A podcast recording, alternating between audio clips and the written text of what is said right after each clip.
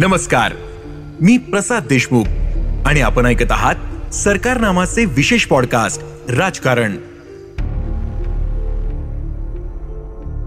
देशातील कोणत्याही राजकीय घटनेचे भूमिकांचे अर्थ आता दोन हजार चौदाच्या लोकसभा निवडणुकीशी जोडून लावले जातील. एकतर वर्षभरावर निवडणूक आल्या आहेत.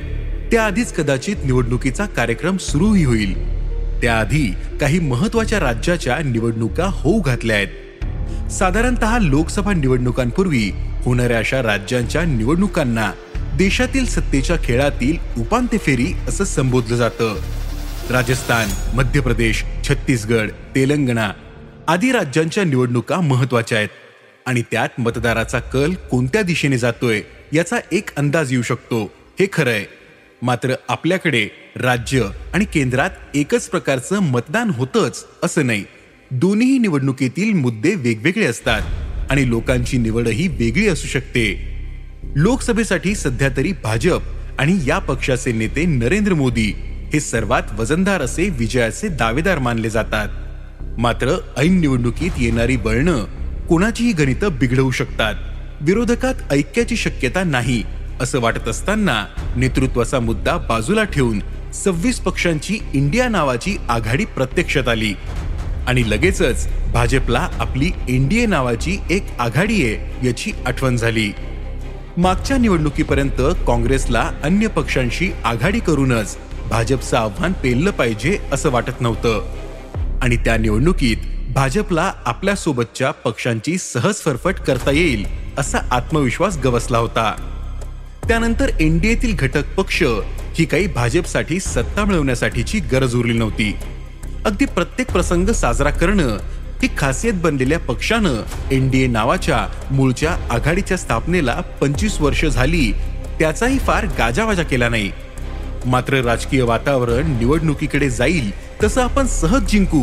या आत्मविश्वासात उणे पण आल्यानं असो की विरोधकांना संधीच मिळू द्यायची नाही या धोरणातनं असो.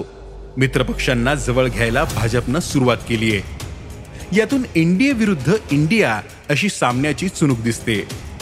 अर्थात दोन आघाड्या आणि त्यातील चौसष्ट पक्ष यांच्या पलीकडेही निवडणूक उरते.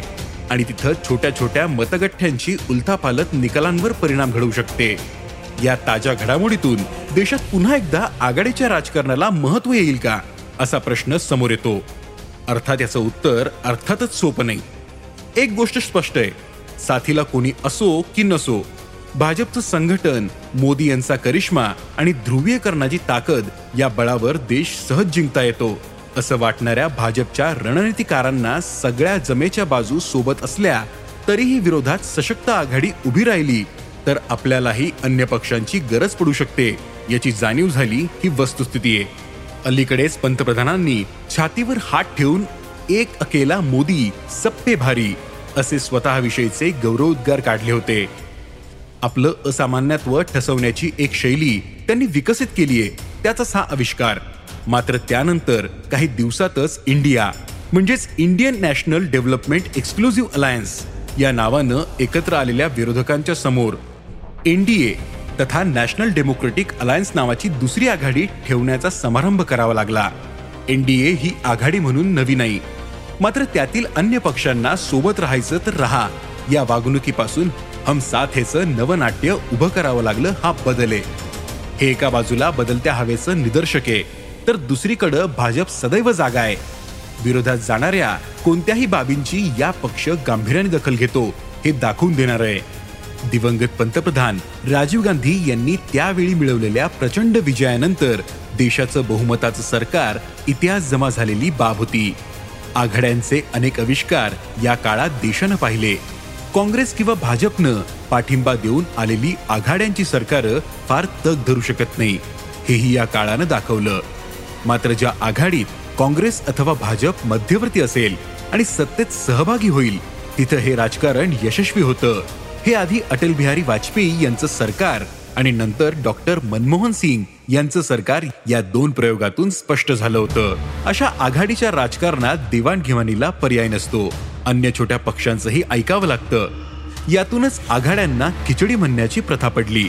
मोठ्या पक्षांना छोट्यांच्या मागे फरफटत जावं लागतं असा त्यावर आक्षेप घेतला जात होता. जुळवून घेण्याची क्षमता असलेलं नेतृत्वच अशा आघाड्या यशस्वी करू शकतं.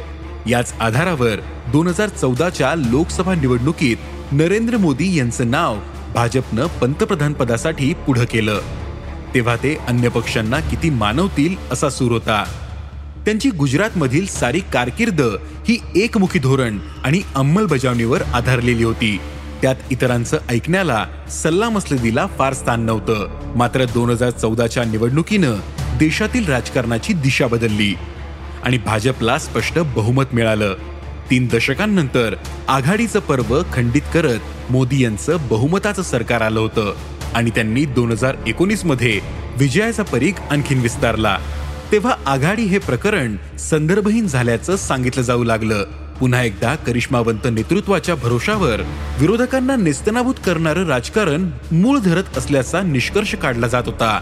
ही वाटचाल दशकभराची होत असताना आमची आघाडी विरुद्ध तुमची आघाडी असं नेरेटिव्ह समोर येतंय. ते राजकारणात नवं वळण आणू शकतं. निवडणुका जिंकताना अंकगणित जमावं लागतं. तसंच लोकांना आवडेल असा कार्यक्रम जात धर्माची गणितं आणि नेतृत्वाची मतदारांवर प्रभाव टाकण्याची क्षमता. अशा अनेक बाबी लागतात. दोन आघाड्या पुढे येत असताना अंकगणित आणि वैचारिक लढाईतील रणरेषा ठरवण्याचा प्रयत्न सध्या स्पष्ट दिसतोय. विरोधकांनी भाजपच्या कारभारावर कितीही टीका केली तरी स्वतंत्रपणे लढून भाजपचा मुकाबला करता येणार नाही हे वास्तव दिसतंय. तर सारे विरोधक एकवटले. तर आपणही अन्य पक्षांना सोबत घ्यायला इच्छुक आहोत असं दाखवत अंकगणित जमावण्याचा भाजपचा प्रयत्न असेल. यातील वैचारिक सामना उघड. आहे एका बाजूला भाजपचं हिंदुत्व आणि सांस्कृतिक राष्ट्रवादाला प्राधान्य देणारं राजकारण आणि दुसरीकडे धर्मनिरपेक्षता. आणि सर्वसमावेशकतेवर भर देणारी काँग्रेस.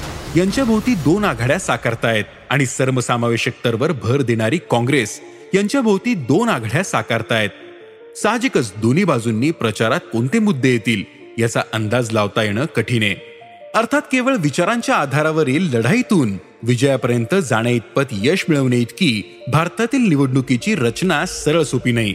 त्यातील गुंतागुंत अन्य अनेक घटकांच्या प्रभावातून साकारते. अंकगणिताचाच विचार केला तर एनडीएमध्ये भाजप हा केवळ सर्वात मोठा नाही तर एकतर्फी वर्चस्व असलेला पक्ष आहे.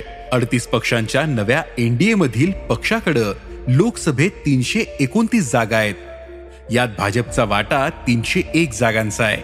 एकट्या भाजपला मागच्या निवडणुकीत सदतीस पॉइंट छत्तीस टक्के मतं मिळाली होती. तर आघाडीतील सर्व घटक पक्षांच्या मतांची बेरीज जेमतेम सात टक्के होती. या आघाडीतील नऊ पक्षांनी लोकसभेची निवडणूकच लढवली नव्हती.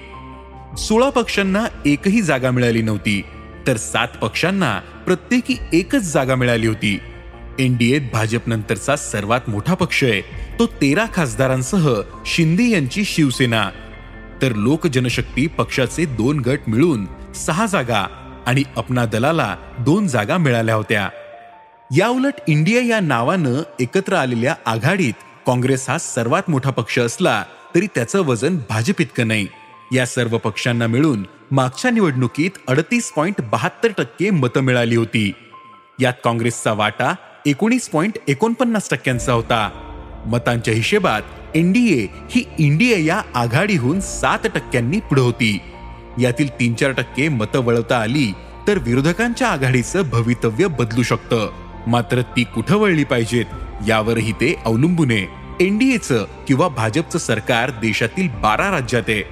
तिथं मुख्यमंत्री किंवा उपमुख्यमंत्री भाजपचे आहेत. तर इंडिया या आघाडीतील पक्ष सरकारमध्ये आहेत. अशा राज्यात दोनशे एकोणपन्नास जागा आहेत. या आकडेवारीवरून दोन आघाड्या दोन हजार चोवीसमध्ये एकमेकींना भिडतील तेव्हा सामना एकतर्फी होणार नाही हे दिसतं.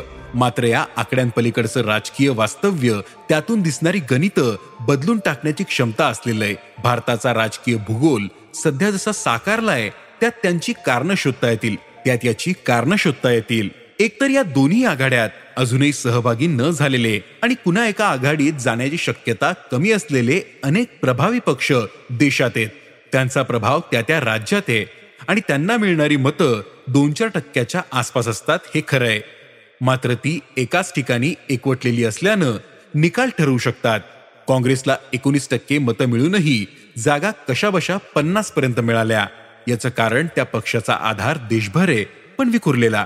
कोणत्याच आघाडीत नसलेले देशाच्या पातळीवर छोटे छोटे वाटणारे पक्ष आधार एकवटलेला असल्यानं त्या त्या राज्यात लोकसभेच्या जागांवर ठोस प्रभाव टाकू शकतात. यात मायावतींचा बहुजन समाज पक्ष जगन रेड्डी यांचा Y S R Congress K. Chandrashekar Rao यांचा भारत राष्ट्र समिती. नवीन पटनायक यांचा बिजू जनता दल.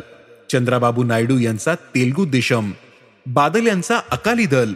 देवेगौडा यांना भाजप तुचकारण्याची शक्यता असू शकते. मायावती काय निर्णय घेतात?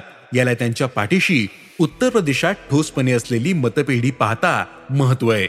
नवीन पटनायक केसीआर आणि जगन रेड्डी यांचे पक्ष कोणत्याही आघाडीत जाण्याची शक्यता कमी. याचं कारण त्यांचा आपापल्या राज्यात स्पष्ट प्रभाव आहे. आणि त्यांना दिल्लीत जो सत्तेत येईल त्याच्याशी जुळवून घेऊन राज्य हाती राखण्यात अधिक रस असेल. पटनायक जगन रेड्डी यांचे पक्ष सातत्याने लोकसभेत भाजपशी सुसंगत भूमिका घेतात. हे दिसलं आहेच. हे घटक कोणत्याच आघाडीत न जाण्याचाही देशाच्या संदर्भात परिणाम असेलच. म्हणूनच एनडीएची पंचेचाळीस टक्क्यांच्या आसपास आणि इंडियाची अडतीस टक्क्यांच्या आसपास मतं समोर ठेवून देशाच्या निवडणुकीचं गणित पुरतं सुटत नाही. कोणत्याच आघाडीत नसलेल्या पक्षांकडे जवळपास नव्वद खासदार आहेत आणि ते प्रभावी असलेल्या राज्यात दोनशेहून अधिक जागा आहेत. निवडणुकीतील हा तिसरा घटक लक्षात घ्यावाच लागेल. तो विरोधकांसाठी केवळ आकड्यांच्या आधारावर तुल्यबळ वाटणाऱ्या लढतीचं चित्र बदलू शकतो. दोन्ही आघाड्यात काही विरोधाभास आहेत. एकत्र लढणं ही अनिवार्यता असली तरी जागा वाटप सोपं नाही. सोनिया गांधी आणि ममता बॅनर्जी यांच्यातील चर्चेनं दोन पक्षातलं वातावरण निवळलं. तरीही पश्चिम बंगालमध्ये काँग्रेस आणि डावे विरुद्ध तृणमूल काँग्रेस अशी लढत झाली होती. आता तिघांनी जागा कशा वाटायच्या हा मुद्दा असेल. डावे पश्चिम बंगाल त्रिपुरात काँग्रेस बरोबर आहेत. मात्र केरळात या दोन प्रमुख विरोधक असलेल्या पक्षात कसं जमवणार हा प्रश्न आहे. पंजाबात आम आदमी पक्ष आणि काँग्रेस यांच्यात अशीच रस्सीखेच होऊ शकते. महाराष्ट्रात काँग्रेसला पहिल्यांदाच राष्ट्रवादी काँग्रेसखेरीज उद्धव ठाकरे यांच्या शिवसेनेलाही सामावून घ्यावं लागेल. यात मतभेद असणार हे गृहित धरून काँग्रेसचे अध्यक्ष मल्लिकार्जुन खरगे यांनी देशव्यापी समान भूमिका अधिक महत्वाची यावर भर दिलाय. खर तर याचा अर्थ भाजपला रोखायचं तर एकमेकांशी जुळवून घ्यावं लागेल असाच. आहे एनडीएमध्ये हे प्रश्न तुलनेने कमी असले तरी त्यांची दखल घ्यावीच लागेल. यात भाजपनं बिहारमध्ये चिराग पासवान आणि त्यांचे काका या दोघांच्या गटांना एनडीएत स्थान दिलंय. ते एकत्र असल्याखेरीज नितीश कुमार लालू प्रसाद यादव आणि काँग्रेस अशा एकत्रीकरणाला तोंड देणं सोपं नाही. ही व्यावहारिक जाणीव त्यामाग आहे. मात्र पासवानांच्या दोन गटांचं एकमेकात जमत नाही. हे वास्तवही बदलता येणार नाही. महाराष्ट्रात एकनाथ शिंदे यांची शिवसेना आणि अजित पवार यांचा राष्ट्रवादी काँग्रेस यांच्या समवेत जागा वाटप ही डोकेदुखी असू शकते. महाराष्ट्रातील अलीकडच्या सगळ्या उलथापालथी मुळातच लोकसभेची गणितं डोळ्यासमोर ठेवूनच झाल्या. मात्र त्यातूनही हे गणित भाजपला हवं तसं सुटेल याची खात्री नाही. भाजपच्या विरोधात लक्षणीय आघाडी उभी राहते. याची दखल त्या पक्षानं तातडीनं घेतली. ती केवळ एनडीएच्या पुनरुज्जीवनापुरती नाही विरोधकांच्या आघाडीनं इंडिया असं नावानं संक्षिप्तीकरण केलं हे म्हटलं तर भाजपच्या अशाच चटपटीत संक्षिप्तीकरणाच्या वाटेनं जाण्यासारखंच आहे. मात्र या खेळात पहिल्यांदाच विरोधक भाजपला कोंडीत पकडू पाहतायत. त्यावर मोदी आणि भाजप यांचं उत्तर या आघाडीची तुलना ईस्ट इंडिया कंपनीशी करणं किंवा ही संधी साधूंची घराणेशाही टिकवू पाहणाऱ्यांची आणि भ्रष्टाचाराला साथ देणाऱ्यांची आघाडी असल्याचं सांगणार आहे. यातून दिसतं ते इतकंच की इंडिया हे नामकरण भाजपला कोंड्यात टाकतंय. त्याचा प्रतिवाद करणं कठीण बनलंय. बाकी विरोधकांवर भ्रष्टाचारांच्या समर्थनाचे किंवा घराणेशाहीचे आरोप करावेत. अशा अवस्थेत आता भाजप तरी कुठला उरलाय? ज्यांना भ्रष्ट म्हणावं चौकशा लावाव्यात ते भाजपमध्ये येताच पावन व्हावेत हा अलीकडचा रूढ मार्ग बनतोय. इंडिया या आघाडीसमोरचं आव्हान असेल ते बेरोजगारी महागाई जातीय वांशिक संघर्ष यासारखे मुद्दे निवडणुकीच्या अजेंड्यावर आणण्याचं. तर भाजप पुढे या बाबींपेक्षा नवी स्वप्न दाखवण्याचा त्यावर लोकांना भरोसा ठेवायला लावण्याचं.